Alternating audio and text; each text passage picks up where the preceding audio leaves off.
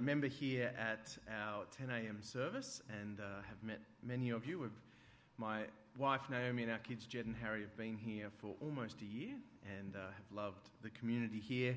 And it's an honour uh, to be able to open up and consider God's word for us this morning uh, as we reflect in Mark 11. Let me pray for us. We, we believe that um, God is living and active even today and this morning that as we reflect on His Word, His Spirit speaks to us. So let me pray and ask for Him to be at work.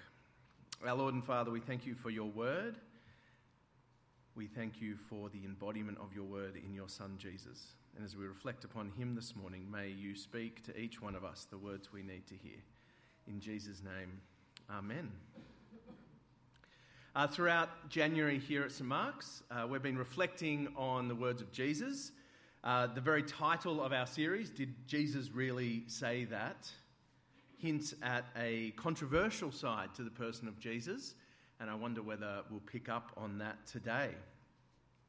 It's fair to say that the Western world uh, in which we live is currently in a season of what we call uh, post Christendom. Uh, that means that Christianity is, is no longer the assumed or dominant belief system. Uh, the concept of, say, being a Christian country is, is well over. Now, of course, many of the things that we still hold dear, human rights, uh, gender equality, environmental care, have their foundations in Judeo Christian beliefs. Uh, but our identity as a culture has really shifted to um, a secular or without God identity. Fittingly, and for a whole range of reasons, I think, it's now a sign of enlightenment uh, and status uh, to say, oh, I'm not religious. I'm not sure if you've ever heard that phrase before. Uh, my current vocation is that of a school chaplain. Uh, as is the case in many Christian schools, the majority of families and students that attend uh, our school are not yet Christians. Some identify as Hindu, some as Muslim, some as Jewish. Uh, just under 20% would identify as Christians. Uh, but the majority, 70%, um, would identify as non religious. Uh, non religious. Uh, it's an interesting phrase, that one. And I know what it means. It means I don't personally identify with a world religion. But the word religion itself uh, is really just a reference to a belief in a larger narrative. It refers to a framework of belief that gives our lives meaning, direction, and hope. Now, of course, we know there are set systems that do this, right? Christianity, Hinduism, Islam, Buddha, Buddhism, Judaism. Uh, they're the big five. You've also got Wiccan, Scientology, Mormonism, the list goes on. Uh, but the current mantra today is to prefer to say, none of that stuff's really for me, I'm non religious. And I begin with this reflection because if most of us are non religious, um, then who cares what Jesus says about religion? Uh, it's like having a sermon on what does Jesus say about VCRs. It might be kind of interesting, but honestly, who cares? Um, but if religion is actually less about the big five and more about a framework of belief that gives our life meaning, direction, hope, then I want to suggest that perhaps we may all be very religious. Uh, an atheist is just as religious as a devout Muslim because an atheist has a strong framework of belief that gives their life meaning, direction, hope. It just doesn't involve God. An LGBTQI activist is just as religious as an Anglican minister. Strong framework of belief that gives meaning, direction, hope. Uh, if, if we define religion as a framework of belief, then um, perhaps, although I know lots of people wouldn't like this, but perhaps we're all religious. We're all believers in something. And I wonder what it is that, that you really believe in, uh, that you place your hope in. Uh, what is it that, that, that thing that when you strip away everything really gives you a sense of meaning. Uh, one thing you'll notice in a society like ours that has consciously shifted to secularism is an unconscious elevation of classic religiosity in other areas. Uh, it's like no matter how hard we try, we can't escape it. It's, it's almost kind of stitched into being human. Um, Anzac Day is a classic example. Now, the popularity of this day, I think, has, has increased and continues to increase in our society. And it's not a bad day. It's good to remember those who have fought uh, in arenas of war. It's becoming more of a family event as well. Uh, but listen to this list and have a think of any, if any of this sounds religious to you. Go to a dawn service that's linked with the rising of the sun. Gather around shrines. Recite set liturgy. Have a moment of meditation. Reflect on a larger story of sacrifice. Hope to one day perhaps make a pilgrimage to Anzac Cove. Consider our entertainment uh, MasterChef, The Block, The Bachelor. Uh, these aren't food, house, and relationship shows. They are stories of deep searches for meaning, direction, and hope. Uh, if you do X, then you'll get Y. That's the promise. Uh, if, if the contestants can just appease the priesthood or the gatekeepers, uh, the judges, uh, the property buyers, the romantic interest, uh, then the winner will be set free and find life. They really will in pursuing their food dream, in establishing financial security, in finding the love of their life. If you do X, then you'll get Y. A framework of belief that gives our lives meaning, direction, hope. So, may I humbly suggest that perhaps uh, we are all very religious. Uh, we're all believers. And to be clear, I'm not saying any of this from a place of distant uh, judgment. I'm right in the middle of it. I was a MasterChef addict for the first four seasons. Um, I crave a good self help book, especially this time of year. Uh, I always think my life would be just a little bit better if, uh, and even just this morning, I was looking at the Fast 800 diet um, online, which someone sent me a link to, and I thought, ooh, that does look interesting apparently you can drop lots of weight in three months, and it's scientific. So, anyway. Uh, but this is who we are, isn't it? This is, we give ourselves to things. There's nothing wrong with that. It's nice to just admit it.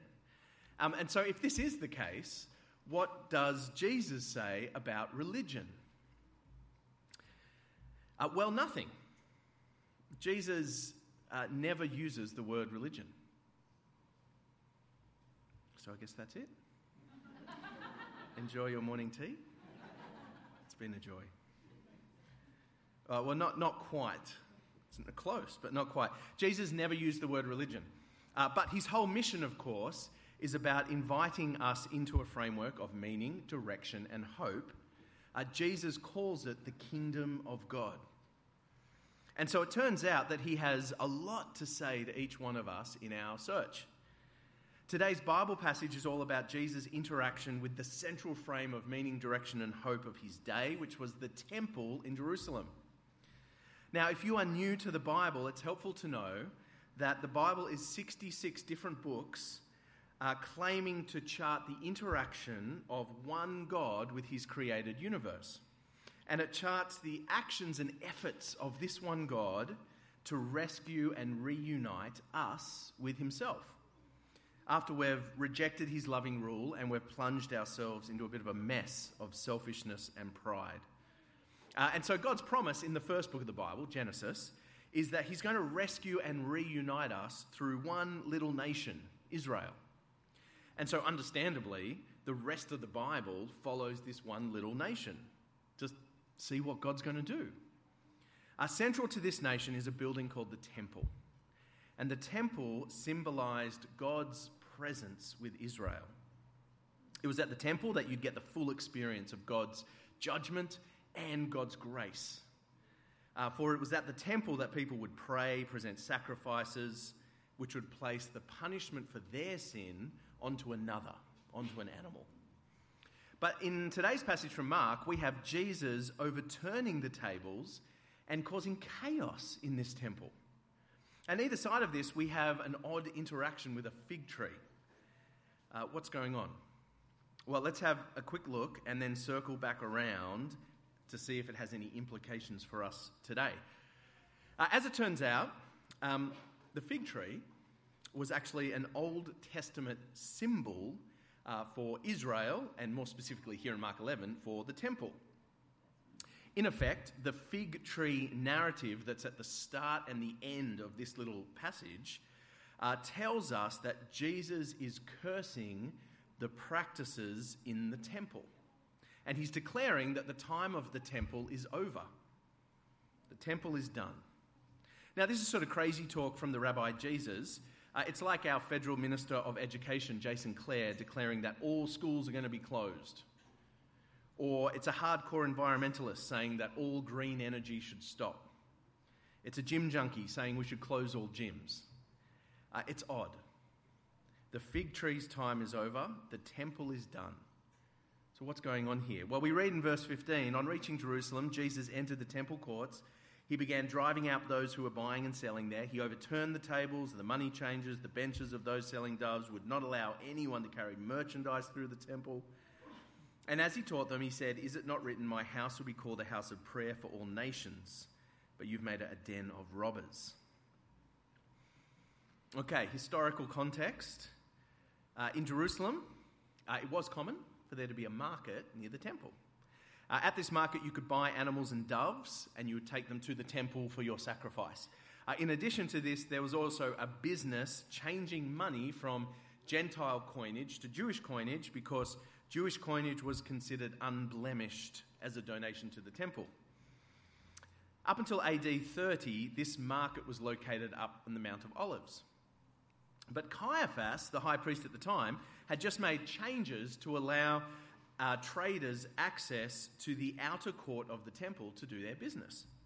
Now, this might seem quite an efficient move by Caiaphas until you learn that the outer courts of the temple was an area specifically designed for non Jewish people to come and worship God. And I take it that perhaps, probably the majority of us here today are non Jewish. Many of us are outer court people. Uh, this was the space for everyone and anyone to come and pray and give sacrifices and connect with God. One God rescuing and re- reuniting all of humanity with himself. Caiaphas had made the executive decision uh, to block this space with markets. And guess who had a significant percentage of the markets and their profit? You guessed it, Caiaphas, the high priest, and some of the chief temple priests. What Jesus saw when he came to Jerusalem was religion that was more about human pride, greed, and racial prejudice than about God rescuing and reconnecting us all with himself. What Jesus saw when he came to Jerusalem was religion that was more about human pride, greed, racial prejudice than about a God rescuing and reconnecting us all with himself. Ron Hubbard, who was the founder of Scientology, was famously quoted as saying, The quickest way to become a millionaire is to start your own religion. But with house prices the way they are, that's not that special these days. Um, but how did the chief priests and others respond to Jesus' assault on the temple? Well, verse 18 we read The chief priests and teachers of the law heard this and began looking for a way to kill him, for they feared him because the whole crowd was amazed at his teaching. Now, we'll be exploring um, the destructive pattern of operating out of a place of fear uh, a little more on our weekend away this coming March. So, if you haven't registered for that yet, please make sure you register in the coming weeks. It'll be a great weekend. Uh, but for now, we're going to note that the religious leaders of the day had built a profitable business around the temple. They weren't well, it doesn't appear that they're really concerned about God being misrepresented by Jesus. They were afraid that they would lose their lucrative lifestyle. Now, if you think this was a recent phenomenon in the first century, uh, you'd actually be wrong. Uh, for what Jesus is doing here in Mark 11 is, uh, I think it's, I think it's pretty clear. I'm going to hazard a guess here. Deliberately imitating the prophet Jeremiah and what he had done 600 years before at the very same spot in front of the very same temple. Uh, you could look up Jeremiah chapters 6 to 8 to have a read of it for yourself at some time. Jeremiah's judgment on the people was because uh, they sort of had a near superstitious trust in the temple. And they had a racial prejudice that was justified with God talk. Who's in, who's out? I'll throw God in there, and then it's all official. Uh, it was the attitude that we can do whatever we like with our lives, but because once a year we can come to the temple, chant, and give our sacrifices, then surely it's all okay. Uh, Jeremiah said these words 600 years before. He said, Will you steal and murder, commit adultery, perjury, burn incense to Baal, follow other gods you have not known, and then come stand before me in this house, which bears my name, and say, We're safe. Safe to do all these detestable things. Has this house, which bears my name, become a den of robbers to you? But I've been watching, declares the Lord. Uh, what Jesus is doing in Mark 11 and what he does throughout his teaching, and what the prophets of the Old Testament had done for years, is warn us that our attempts to do religion, you know, find meaning, direction, hope, will often, or perhaps always, be twisted by our own inbuilt pride, greed, prejudice. Just like we can't help being religious, perhaps we can't also help messing it all up with our own pride and greed and prejudice. Uh, the temple was indeed a good and powerful symbol of God's grace. But very soon it was turned into a get out of jail free card for Israel's self centered lives. Perhaps such practices uh, may not be just restricted to people in ancient cultures. Uh, could it be that many belief systems and modern ideologies, um, however virtuous they appear, are crafted to allow us as individuals to do whatever we want with our life, while occasionally requiring a certain practice or voicing support for a popular ideology that sets our conscience at ease? Oh, I'm one of the good people. Could it be that we all naturally gravitate towards kind of anything that's just going to operate as a get out of jail free card for our own self centered lives? I said at the start that Jesus' words are controversial. Uh, and if what Jesus taught is true, then in the end, all our attempts to secure meaning, direction, purpose for ourselves will fail. Because even with our best intentions, and we do have best intentions, our own salvation stories are always crippled by our own brokenness. Uh, we can't save ourselves. And nor can any single virtuous cause, or self help book, uh, or good intention, or the fast 800 diet. Although it's good to be healthy. Now, this actually to be honest. It would be a terribly depressing reality, wouldn't it? Uh, if we don't also see that the same Jesus who condemned the practices at the temple uh, returned to Jerusalem a second time, not to condemn the temple, but to be condemned himself, uh, to bear our sins in his body, to rise from the dead, and then say, Come follow me. I'll show you the way. True religion is about receiving meaning, direction, and hope, not earning it for ourselves. True religion is about transformation of our selfhood, our personhood, each one of us. It's not just a justification for our selfishness. And with that being the case, Jesus is the only entry point into true religion.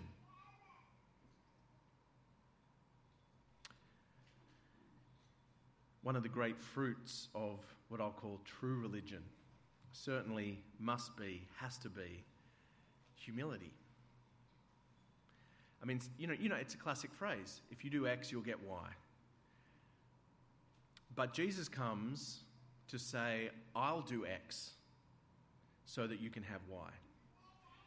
And if that's true, then we are receivers of what he has done. And if we are receivers, we can only ever have a heart of humility. Wow. Look what he did for me. True religion breeds humility. False religion will always breed arrogance. Whether you find yourself in a position of arrogance, and look, we've all been there, all, you might be in it today, claiming that you will cancel or reject anyone who doesn't share your view of God, or solar energy, or sexual expression, or political parties, or parenting strategies.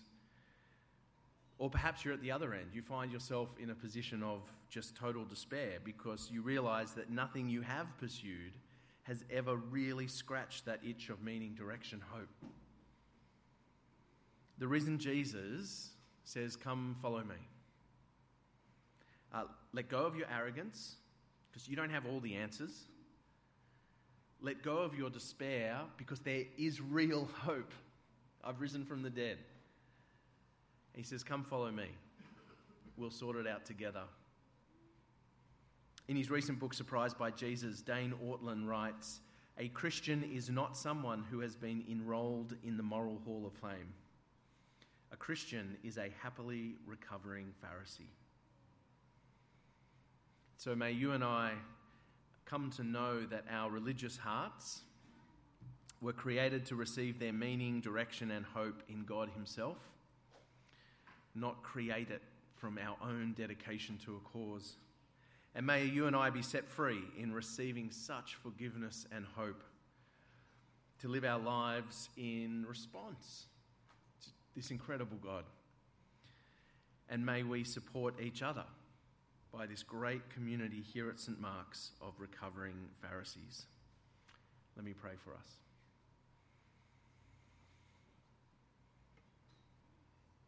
Our Lord and Father, uh, we thank you for what you have done for us. Lord, we thank you that you come find us when we're lost. We thank you, Lord, that you bring light when we're in darkness. And we thank you, Lord, that we can trust in your goodness. Uh, guide each one of us today, Lord, that we might know what you have achieved for us through your Son Jesus, and that we might respond in humble faith. Please guide us in this today, this afternoon, and into our week. And we pray it in Jesus' name.